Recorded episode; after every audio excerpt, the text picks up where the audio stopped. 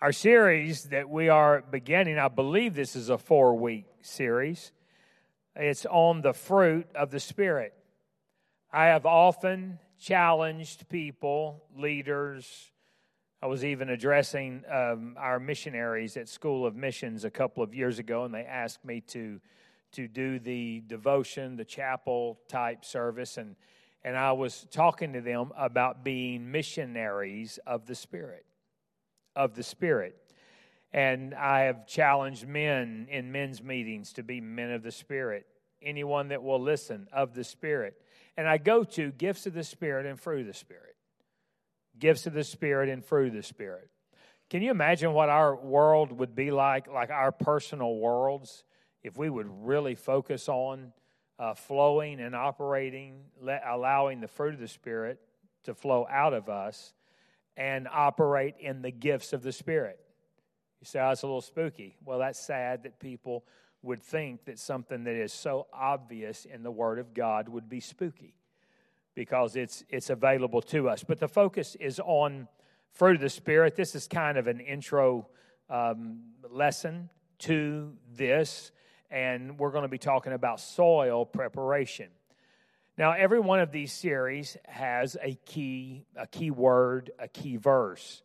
The challenge is, is that we would work on this, that we would memorize this, that we would uh, make it a focus in our homes, because right now, tonight, your children, I know for sure if they're a part of youth, and I don't know how many other breakouts are dealing with this, but your uh, children, if you have someone in youth ministry, they are teaching this exact lesson and so this is something that is designed to where you can have a discussion at home. Galatians 5 22 and 23. But the fruit of the Spirit is love, joy, peace, long suffering, gentleness, goodness, faith, meekness, temperance. Against such there is no law. Now, let me ask this question What if we focused on that? I mean, really, what if we individually, in our own home, where we work, what if we focused on allowing the Spirit of God to show its proof? The fruit of the Spirit is what? The proof of the Spirit.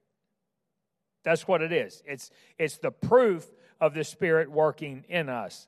And so, if we would focus on love and joy and peace and long suffering and gentleness and goodness and faith and meekness and temperance, my, you're talking about a life changer. Now, this lesson that we will teach, this is just basically an over, overview. Those of you that, um, that have ordered the books, you know that, that the lesson that will be taught tonight there's an entire week that will deal with this lesson to drive this this deeper. And I would I would uh, encourage you if you if you have not gotten the book, uh, maybe there's still some available, and and I think that yes, ma'am, there are more available in the bookstore. We have to order more. All right. So if if you do want a book, then you can take you a tablet and go into prayer and let the gifts of the Spirit operate, and then you can write out your own whole whole book. Uh, those of you that ordered one, you don't have to worry about the gifts of the Spirit. You just have to have the gifts of common sense to read it. Now, when we're when we're speaking about about lessons taught to us by nature, um, these these lessons convey a principle that we need to understand on this, and is this a plant will grow to be only as healthy as the soil in which it is planted. Um, oh boy, I hope I hope that Melanie does not hear this, and so none of you need to tell her. Back in Alexandria, there was a there was a shrub that died so she thinks. Uh, I made the mistake of needing to get rid of some gasoline that was left. uh, over, and and so I um, I got rid of the gasoline, and I also got rid of a real nice bush. There is something about that soil. You know, I don't know. I, I hope somebody is not smoking around that area. And uh, surely by now all the gases are gone out of that. Maybe, you know, it killed the bush and, and hopefully it won't be an explosion on anybody. Soil makes a lot of difference. The health of our soil makes a lot of difference. Jesus described the types of soil of the heart of those who hear the, hear the, the, the gospel. And so we should make sure that the soil of our hearts is continually plowed and nourished and healthy so that the fruit of the Spirit may grow in our lives as God intends. We have the power to do this. We, we have the power. You know, in one place in the Bible, it talks about break up the fallow ground uh, that speaks of us having some control over how our soil is and then how the seed of the word will connect with our soil. And this series is a discussion of what the most predominant characteristics of the lives of spirit filled Christians should be. We have a say in this. Jesus spoke of the nine different parts of the fruit of the Spirit in Galatians 5 and these are not different characteristics that we can develop. We'll just handle this on our own. No, we, we cannot just develop. These are not the gifts of Terry. These are not the gifts of you insert your name. These are gifts of the Spirit. These, this is not just fruit of Terry. This is not what I'm going to produce. This is fruit of the Spirit. And so these are the results of the Spirit of God working in us.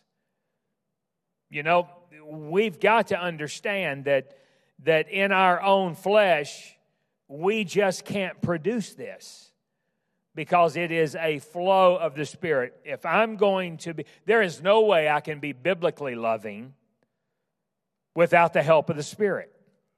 There's no way that I can have biblical joy. Now I may be able to, you know, do some things that I like that makes me happy, that I can be a little joyful for, you know, for a moment or what. But but I cannot, we cannot be what the Spirit is wanting us to be without the working of the Spirit. And I won't get sidetracked here, but this is one thing I'm consistently seeing in people's lives. They're trying to do too much on their own. And the enemy is trying to convince us that there are things that, that we ought to do on our own. It's not going to work. It's of the Spirit. This is fruit of the Spirit. So this is not just a me job that I'm going to get smart enough, that I'm going to get mature enough, that I'm going to be able to produce, see this produced in my life. It's not. It's going to be an us, and the us is me and God, me and God's Word, me and the flow of God's Spirit in my life. So, in your notes, an, an adequate discussion of what produces good spiritual fruit must begin with a discussion on soil preparation. Now, we're getting ready to watch a media presentation, and it's about 13 minutes long. But, you know, the old saying, a picture is worth a thousand words. Well, this this video that you're getting ready to watch is going to be worth about a million words. But before we watch it, let's look at what the word says about the parable of the sower in Matthew 13, 18 through 23. Hear ye therefore the parable of the sower. When anyone heareth the word of the kingdom and understandeth it not, then cometh the wicked one and catcheth away that which was sown in his heart. This is he which receives seed by the wayside. This is the reason why. Let me sidetrack here a minute. This is the reason why we need to be very focused and not let the spirit of Pharaoh and Herod that is alive today, I call it a baby killing spirit. This, this new, this, this push on abortion and all, it's nothing new. It, that's that same spirit that was alive with Pharaoh. It was alive, it, it worked through Pharaoh, it worked through Herod, it's working through, through so many people today. You say, what does that have to do with us? When we get a fresh word, when someone that we're working with receives revelation, we need to protect it. Because you can believe that the enemy is after new birth, always after new birth. This is the reason why every time somebody every time somebody gets baptized or receives the Holy Ghost, some name needs to go beside them. There's got to be somebody watching over these people. If you have a friend, and and uh, uh, Tim Barber is helping us with that. If any of you want to help with that process, I mean, I mean, God help us that we won't be losing people out of the baptistry. Does this make sense? So, so Tim Barber could definitely use help with that because we're trying to make sure that anybody who is born again has somebody immediately with them. Why? Because we see exactly what happens when one heareth the word of the kingdom and they don't understand it. Well, they're hearing it, they're maybe leaning into it, but they don't have the understanding. Well, that's when the wicked one is going to come immediately. Then in verse 20, but he that receiveth the seed into stony place is the same as he that heareth the word, and anon with joy receiveth it, yet he hath no root in himself, but dureth for a while. He, he does it for a while, but then tribulation or persecution arises because of the word, and he is offended. This is still speaking about, about new people. This is still speaking about people who are being born again and what all comes against them immediately. Verse 22 He also that receiveth seed among the thorns is he that heareth the word. Now's, now's where it really moves into some of us that that have been born again for years. You hear the word, and the care of this world and the deceitfulness of riches choke the word, and he becometh unfruitful. But he that receiveth seed into the good ground is he that heareth the word and understandeth it, which also beareth fruit and bringeth forth some a hundred, some sixty, some thirty. That's the goal of where every one of us, this is what we're after. We're after moving past just gaining some revelation and losing it, um, allowing the cares of the world, the deceitfulness of riches, all of these things. We, I mean, especially those of us who are faithfully coming on Wednesday night for Bible study, our goal is here in, in verse 23. But this, uh, this video clip the sower is, is going to uh, teach a great lesson quickly. Let's watch that and then I'll be right back. And we'll put a portion of that.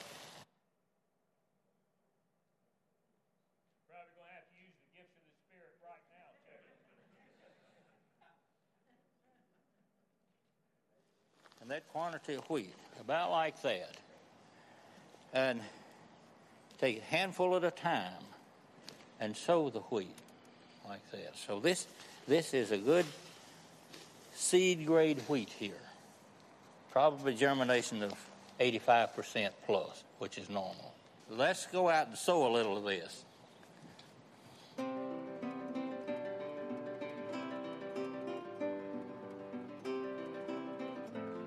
Well, I've been a lifelong farmer. I was born and reared on a farm in the Cortner Station or Normandy community of Bedford County, about 45 miles south of here. In my lifetime, I remember wheat as when I was just old enough to remember. Wheat is what we call a winter annual, and generally speaking, it would be sowed in the fall. Stays at an immature stage during the winter, matures in the spring, early summer, and then harvested, and the land is left open until the cool weather starts in the fall and then resow the seed again for the next crop the next year. Okay, this is a lane or a walkway or a heavy use area here, which is quite compacted and hard, and it would be impossible to get a good stand of wheat or any crop on an area like this. And this is very similar to what you would find in the roadways uh, between property lines of years ago. And hand sowing or any, any sowing like that, you have some seeds that will fly or carry further than others, and you would get it in that margin there. It wouldn't be just precise like digging a row planting in the garden. That it broadcast, it would some of it would go further than others. So there would be some scattering out on the hard ground or the paths. You know, birds are scavengers, and they'll pick up anything that's edible that's loose uh, whether it might have been pigeons or ravens or what have you. Uh, you sow down the seed, and, and the birds would fly in behind and pick up a lot of it. I would not make a good bootlegger because it spill too much.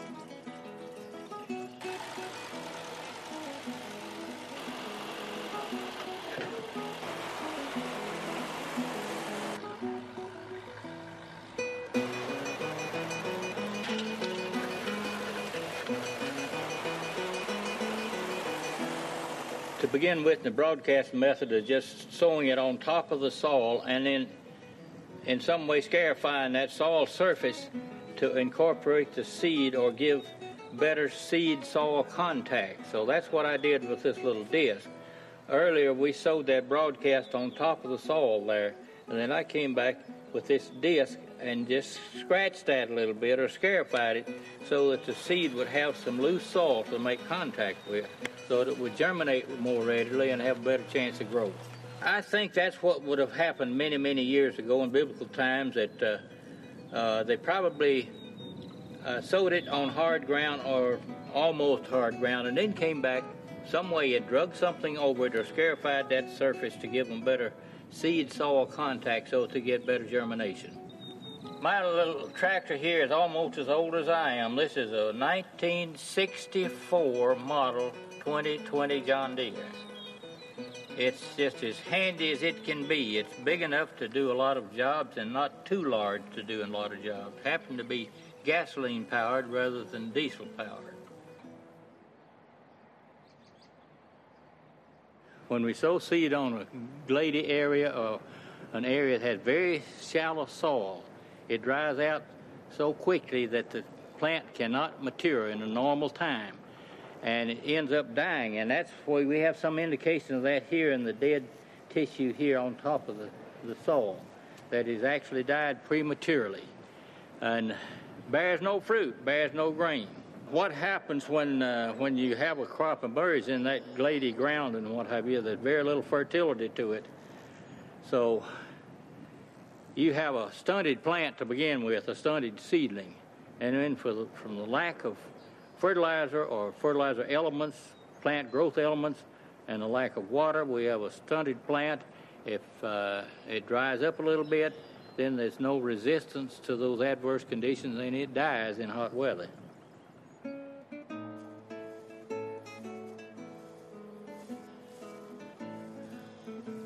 As I see it in this field, there are two stages of growth here, and I think you can pick that up on the picture there. That what I'm walking through right now is some of the volunteer wheat that was rode over from the combine and was put back on the ground back in June when they planted it, when they combined it last year.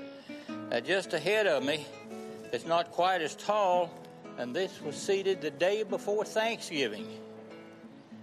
So it, there's not as many seed per acre as there would be in that that rode over the combine. So it's going to be a little bit behind the other in maturity.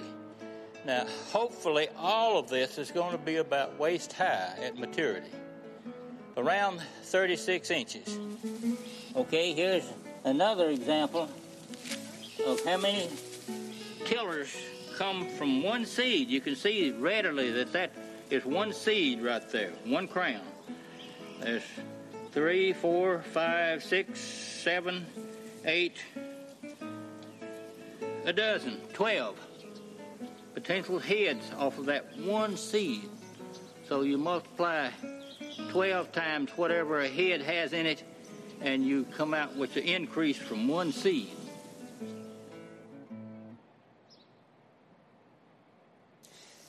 In, in the corner of this field, It's be difficult to turn our farm machinery around, so this is what we would call an idle area here. And this is a very good indication of plant competition where native species, which we may call weeds, uh, compete with our crops. And we can see a very good example of it along the border here and get over in the edge of the fence row there, the edge of the field, you can see how much taller it gets. And it just takes over from our, our uh, cultivated plants. Now, and this area here, you can see the little boot here and the flag leaf from the wheat and see how small and unthrifty it is. And that's just from competition from other plant species. The plants are so close together that it can't get enough, we'll say, daylight, sunlight. They can't take up enough uh, moisture. They can't take up enough nutrition out of the soil to make a normal growth. So we just get a little spindly plant rather than a big healthy plant. Okay, here in front of me is a musk thistle that's a biennial plant. Okay, it's, it's not unusual for some of the, one of these plants to grow three feet in diameter to shade out an area that large. So you can imagine how devastating it could be in a grain crop or a wheat crop. One plant may have a million seeds, so there'd be enough plants on this to seed half of Rutherford County. It's been about a month since we visited this field before, and we can see a whole lot of growth in that period of time. And this wheat is well awn the way to maturity now, uh, probably twice as tall as it was back then, and it's in the flag or boot stage at this time. And you can see some of the heads here that uh, apparently there's two different varieties in this field. These are bearded heads. You see the on or the beard here. This one is beardless. And I pulled this sample right here to show you that this head is beginning to bloom. Now, this is a self fertile crop, so it fertilizes itself. Uh, insects can help pollination, but it's, abs- it's not absolutely necessary to get a good wheat yield because it is a self fertile crop.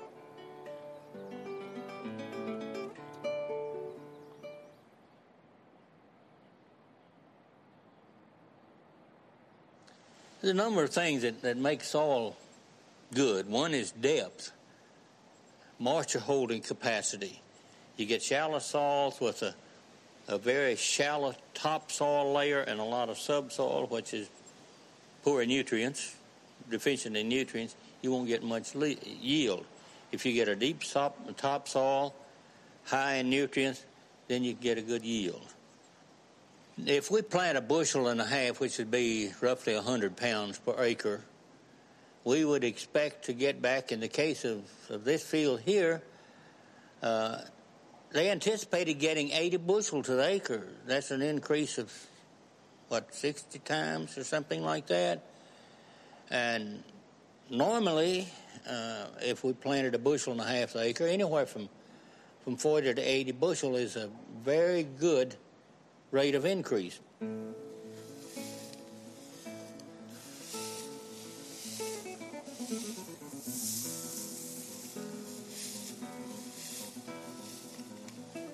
Okay, this is a typical mature head of wheat. And this one happens to be beardless rather than bearded. And I'm going to attempt to do just like Jesus did back when he crossed the grain field and picked up a head of wheat and thrashed it in his hand, rubbed his in his hand together to thrash the wheat out. Now, as you notice that the, in this little breeze that we have, that there goes the chaff which the wind blows away. And if you don't get it all, well, you just rub it more to, in your hand to remove that chaff from the grain itself and hold it up, and the wind drives the chaff off. And that's the way they did that. If the wind, if uh, and they call it winnowing, where it actually separates the chaff from the grain. We're just starting to combine this field for grain.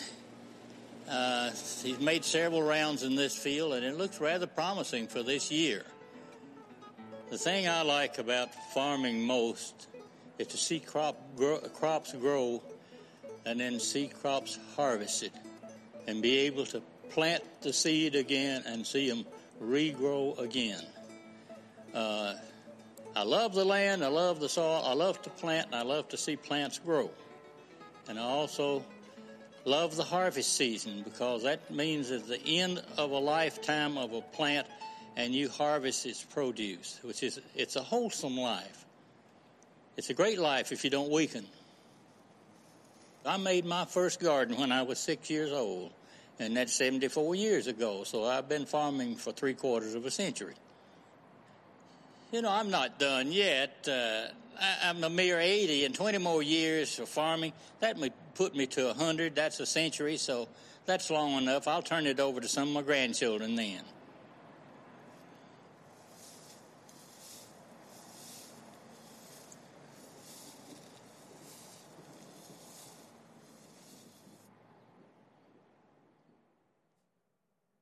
Now, I think that was pretty insightful. So I hope you were okay with a with a clip that long. But again, picture worth a thousand words. That video schooled us up in a major way on on planning. How many of you think you might be able to go grow some wheat after that? Oh, uh, okay, I'll, a couple anyway. Well, let's take a look at the four types of soil. Now that we see the importance of it and and what needs to go into it, let's take a look at this. Number one, people of the path. We must constantly be resisting anything that could harden our hearts against the things of God. We must constantly be resisting that. Whenever he was walking along that, that dirt road area, uh, he was talking about how you're just not you're just not going to reap a harvest there. It's just not going to happen. Some elements that harden the path of our hearts include, A in your notes, hurt and bitterness. Now, you're talking about a subject that will shut the harvest down in your life and my life and will do a number on us as far as the soil, its hurt and bitterness.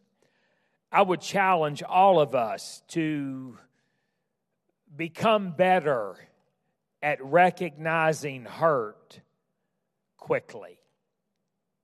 Quickly. You say, well, of course, you know, when somebody aggravates you or does you wrong. Okay, I'm not talking about just recognizing, hey, they hurt me, or I wish they wouldn't have done that. I'm not just talking about that. I'm talking about realizing very quickly, okay, hold on just a second. Where can this go? Because you can believe that life brings hurt. Every one of us know that. We could pass this, this microphone around and leave here, every one of us, in a cloud of depression. Because you can believe we, we've been hurt. I get that. It's life, nobody escapes it. But unfortunately, hurt is a door. It's, it's a door that, that opens to very destructive emotions if we're not careful. It's just kind of like the start. And so it's it's very important that that when we are hurt that we realize a door is open and we need to get that thing slammed shut fast. Like like quick because here's what the enemy does. The enemy exploits the door that hurt opens and is always trying to come in with other spirits that at least one of those spirits can plant the seed of bitterness. Somebody hear me. Because once bitterness, once bitterness is planted in our soil, then then we're we're in for it. I use this example, uh, I believe, a year or so ago. I don't remember, but it, it fits now. Bitterness when, when we succumb to bitterness, it's literally like us taking a dog leash putting it around our neck and handing it to that person that we're bitter toward. And they can walk in the room and jerk that dog, jerk our, our neck this way or that way, or they can mess up the atmosphere. I'm telling you, if, if there is anyone in your life that you have handed that leash to, you, you got, you've got to get that leash off of your neck. You've, you've got to get free. And when we're talking about hurt and bitterness, I promise you that will mess your soil up. Also, negative friendships and associations. Negative friendships and associations. Proverbs 13 and 20. This is not in your notes. You can make a note of the reference. Proverbs 13 and 20. He that walketh with wise men shall be wise, but a companion of fools shall be destroyed. Proverbs 14 and 7. Go from the presence of a foolish man when thou perceivest not in him the lips of knowledge. I'm not talking about offending people. I'm not talking about being rude, crude, and socially unacceptable. I'm not talking about that. I'm talking about having enough sense to not let somebody else's bad spirit hang around you enough that you open up and it starts affecting you. We can have many acquaintances. We need many acquaintances. But there's a major difference in an acquaintance and someone that you open your spirit up to. And the word is very, very clear. I have seen, I have seen individuals wrecked because of who they open themselves up to. I've seen families wrecked I've even seen churches wrecked over what? Connections, friendships, friendships with, with the wrong people. We, we cannot, we cannot allow our soil to be just opened up to anybody to plant whatever seed that they want to plant in our life. We are, we are responsible for that. Another area, see in your notes, is media's and society's influence. This is huge. You hear this a lot over the pulpit. Pastor is forever, in one way or another, uh, warning us about the people that we hang with. And I'm, not, and I'm not talking about not being nice to people. We have to be nice to people. We need to be being nice to people that, that are not good. Well, why? Because we're to be salt and light. That's why. We need to get very good at, at being friendly and making connections with evil people to, to see if, if maybe we would be the ones that could help bring them toward the, the light. I'm not talking about us becoming isolationist.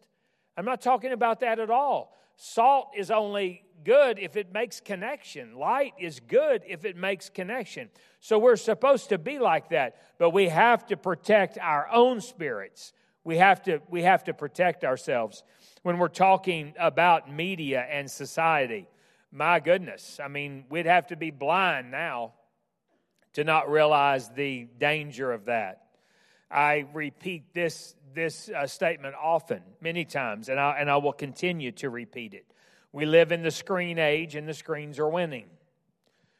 We, we live in the screen age, and the screens are winning. We, I know we have to use them for work, and, and I get that. I'm using one right now.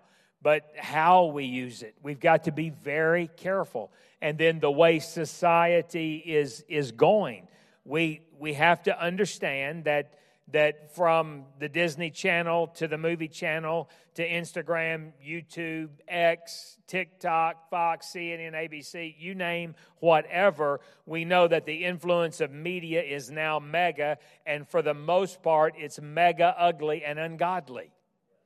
We have, to, we have to understand that. We have to understand that society's way of looking at things right now, it's, it's crumbling morally.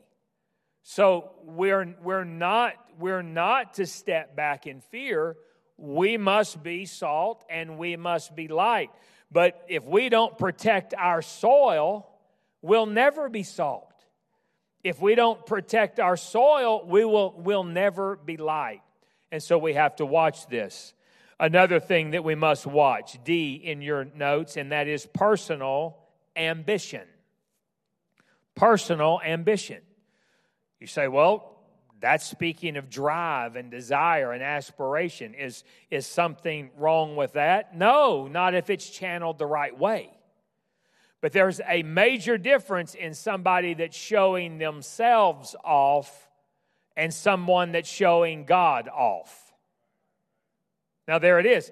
In, in the book of Matthew, you see Jesus teaching, and, and there's uh, to be seen of men. I think it's those four words that he even went into when people fast and when people pray and all that. Do you know we can fast under ambition that's fleshly? When we do it to be seen of men. Uh, when there's people that, that pray, but they pray in a way to be seen of men. So we, we must be very careful. We must be very careful. Are we, are we bringing attention to ourselves?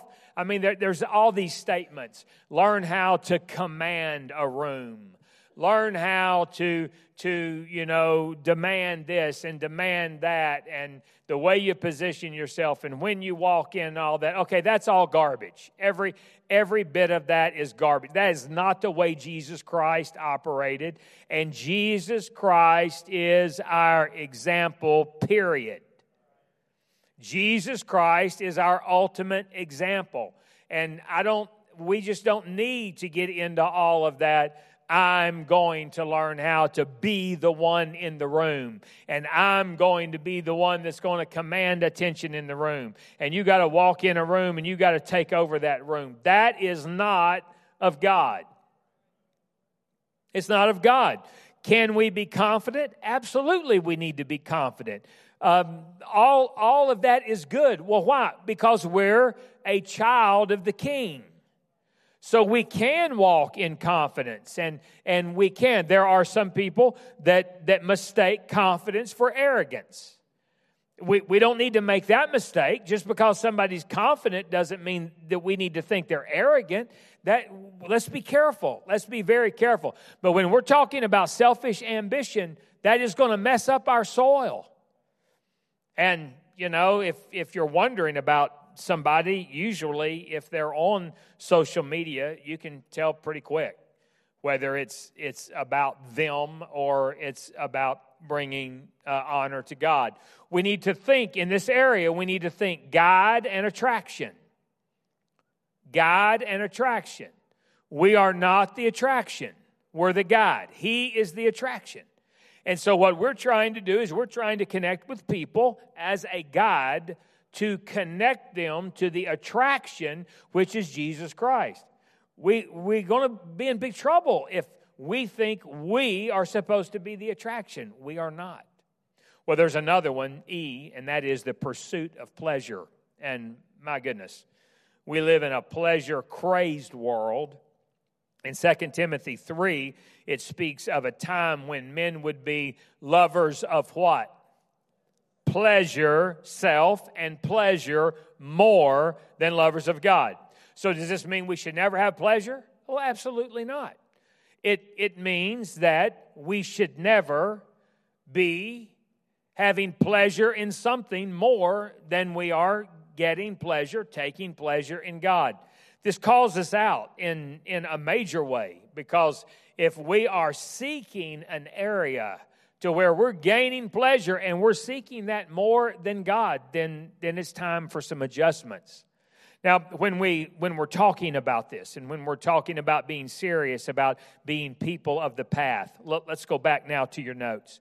This is a very ancient saying in agriculture that the finest fertilizer on a gardener's ground are his own footprints. It's so powerful. The attentive, enthusiastic gardener does not, like strangers and outsiders, limit himself just to the pathways.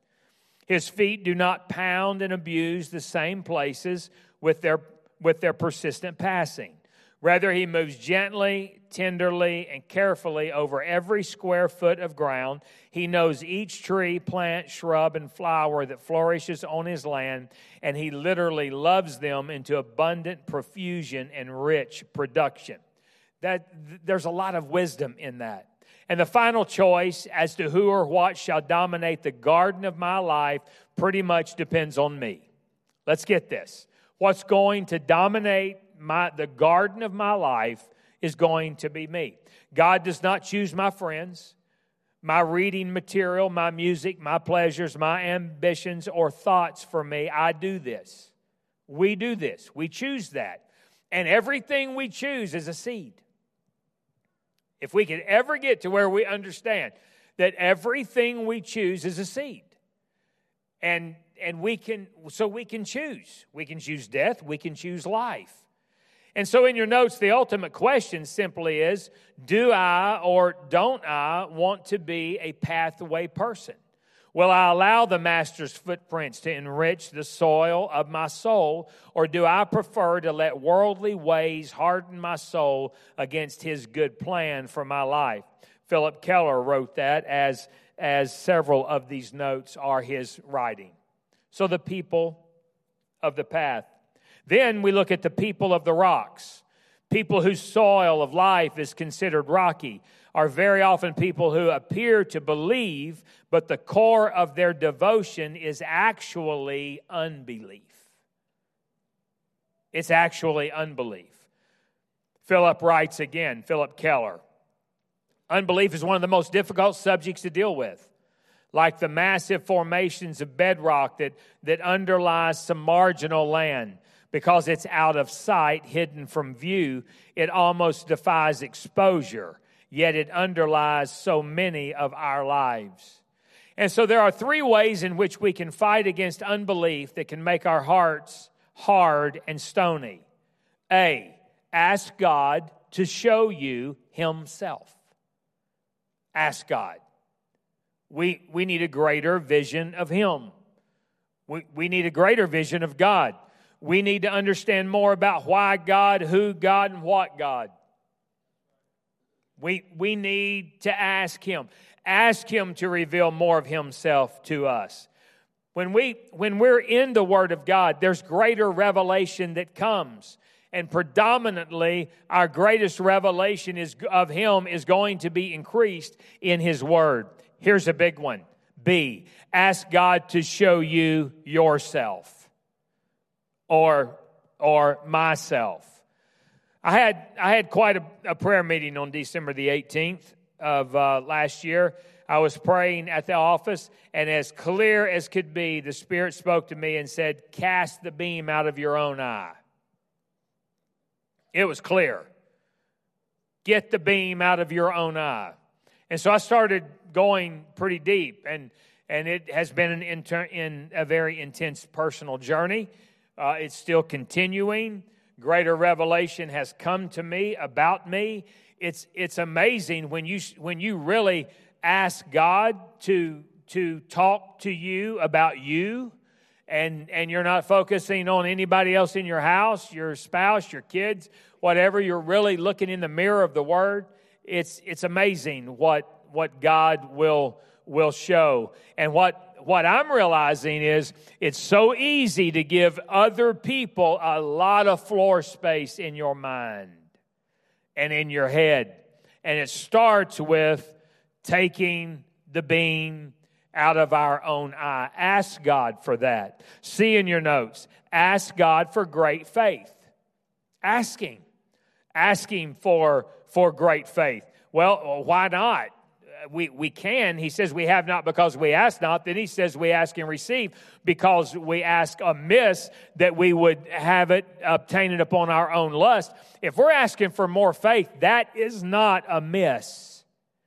Asking God, give me faith. Asking God, let me see myself. Asking God, please let, let me see what I need to work on. Increase my faith. I need, Lord, I believe, like, like that man that prayed, Lord, I believe, help my what? My unbelief. In other words, he was saying, increase my faith. That is a prayer that we need to pray because we need to become powerful people of faith. Powerful people of faith. You can't shut, you can't shut a faith-filled person down. They may get knocked down, but they're going to bounce up quick. Why? Because they have faith. If if you if we protect our faith and if we are gaining in our faith, it's going to make a major difference in our life. Number 3, let's look at people of the thorns. Unlike our modern agriculture techniques, where all sorts of selective herbicides are, are used to control weeds and crops, primitive people had only one remedy clean cultivation of the ground.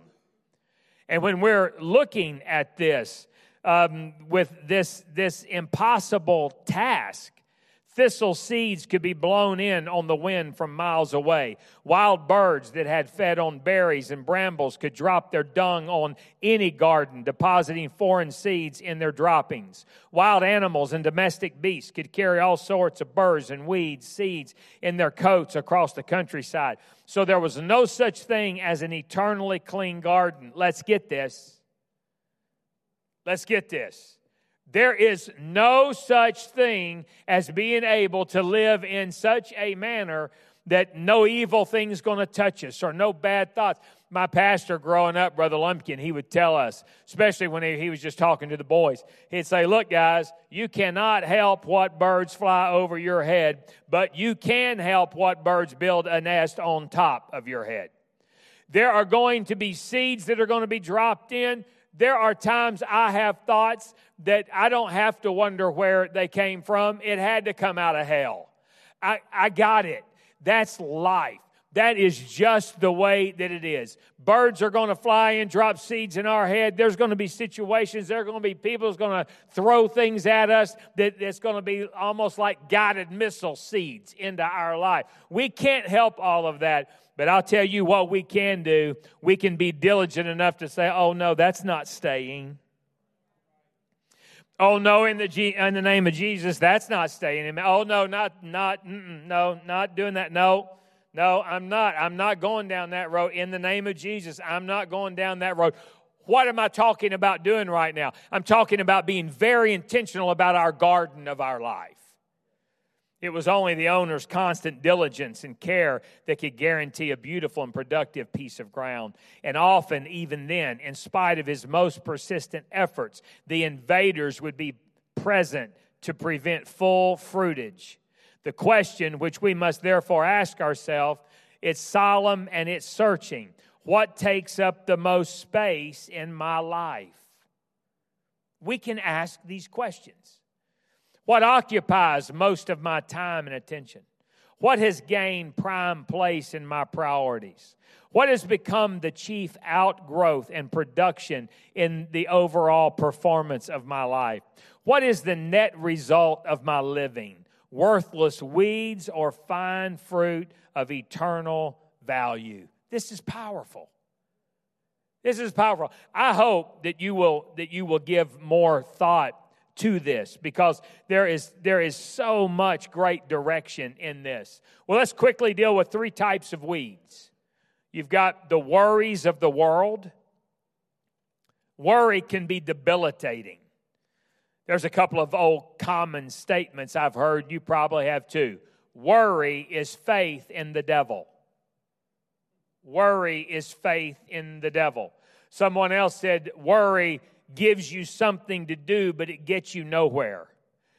Now, if if you are given to worry, then you've got to replace that. You've got to get you've got to actively work against worry taking over your mind.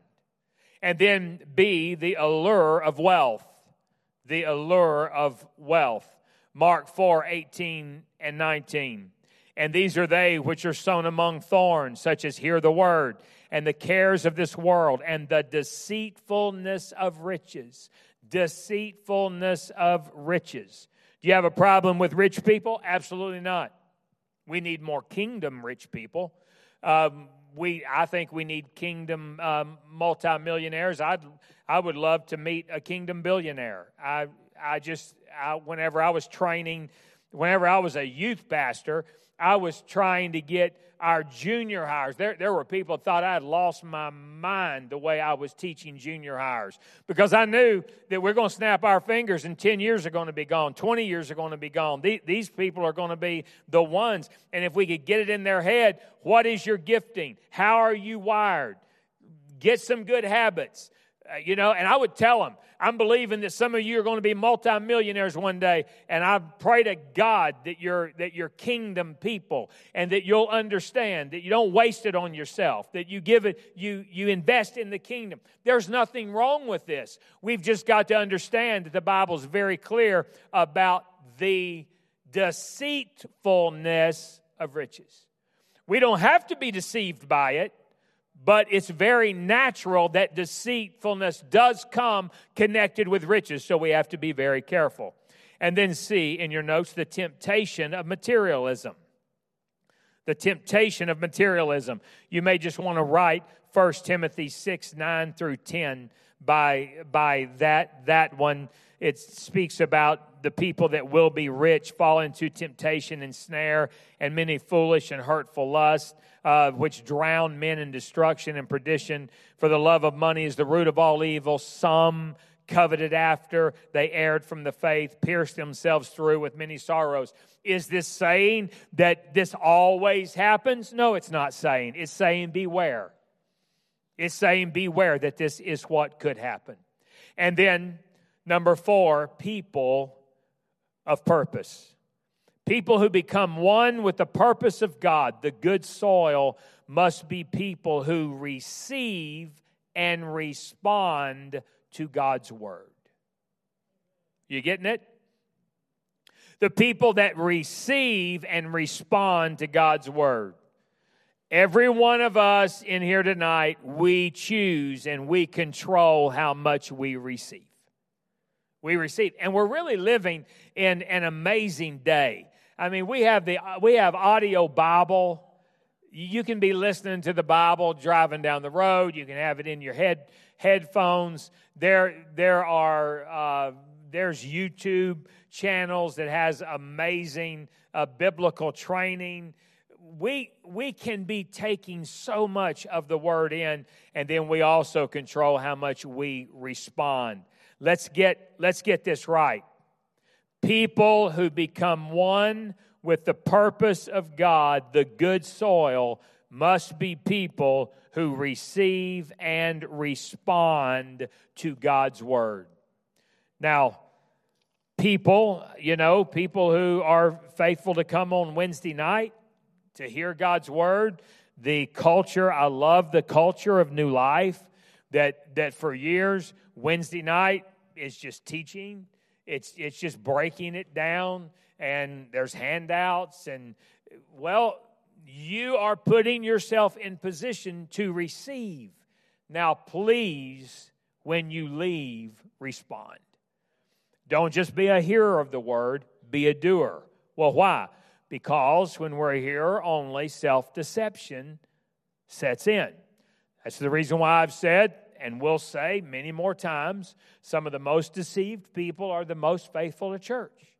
Terry, how in the world could you say that? Well, because the Bible says it. That if we're a hearer and not a doer, deceiving themselves. Deceiving themselves means self deception. So we see how that can happen, but it doesn't have to. But it doesn't have to. We can be people who come in and we tune in and we fill in our blanks or we read and we go back and we run back over it again and we decide, okay, I've heard this. Now, how am I going to respond to this? I'm not going to be somebody that can just hear 45 minutes of teaching, an hour of teaching, or hear a message by pastor on Sunday or someone else, and then just say, "Oh, good, that was nice. Hey, good, good point. We, boy, they were alive. Man, that was great." No, no, it goes beyond that. It's when we receive and, and we have to focus to receive. And it's hard. It's hard sometimes to focus, even and listen to teachers like me or whoever. Because why? Tomorrow's in your head. The next day's in your head. What am I going to do tonight? What do we got to do? Got to get this lined out for the kids. It's a struggle to even receive. But when you fight the fight to receive, Keep your mind to hear it, and then you fight the fight to respond. All right. Now we've got some good soil. Now we've got some good soil that the seed of the word can do a work in. Now we we can become, we can grow, and it all starts with what kind of soil are we going to be? And I commend you. I commend you for coming. I commend you for loving the teaching of the Word of God. And I promise you, if you receive it and you'll respond to it, you know as well as I do. When we receive the Word and we respond, we know the difference in our life. We, we know what happens in our life, and we just have to continue. Amen? Amen. It's going to be an exciting series. I'm, I hope that you'll uh, be here every, every night possible that you can. I trust that you'll study the material during the week, and let's get as much out of this as we possibly can. Can we stand together? Here's what I'd like for you to do. If it's if if it's uh, comfortable for you to do so, can you put your hand on somebody's shoulder or or or take their hand? And uh, what we're going to do is we are going to pray for the person next to us. We're going to pray for someone right now that this will be a week to where the Word of God will, will speak to them and they've received the Word, but that they will respond to what the Word is saying. Can we pray that now? Father, we thank you for your Word. We thank you for the power of your Word. We have received it, and now we are believing that we're going to go forth and we're going to respond in the way that you would have us to respond to your word. I'm praying that we will choose to be the soil that you intend for us to be, that we will be good ground, that we will be good ground. What, what, what our ground ends up yielding, that's, that has much to do with with you because some 100, some 60, some 30. But even that, it all comes from good ground. And so we are applying ourselves to where our lives will be good ground and that there will be a harvest that comes from that through the good seed of the word. Now let it be done in Jesus' name. And can the church say amen? Amen.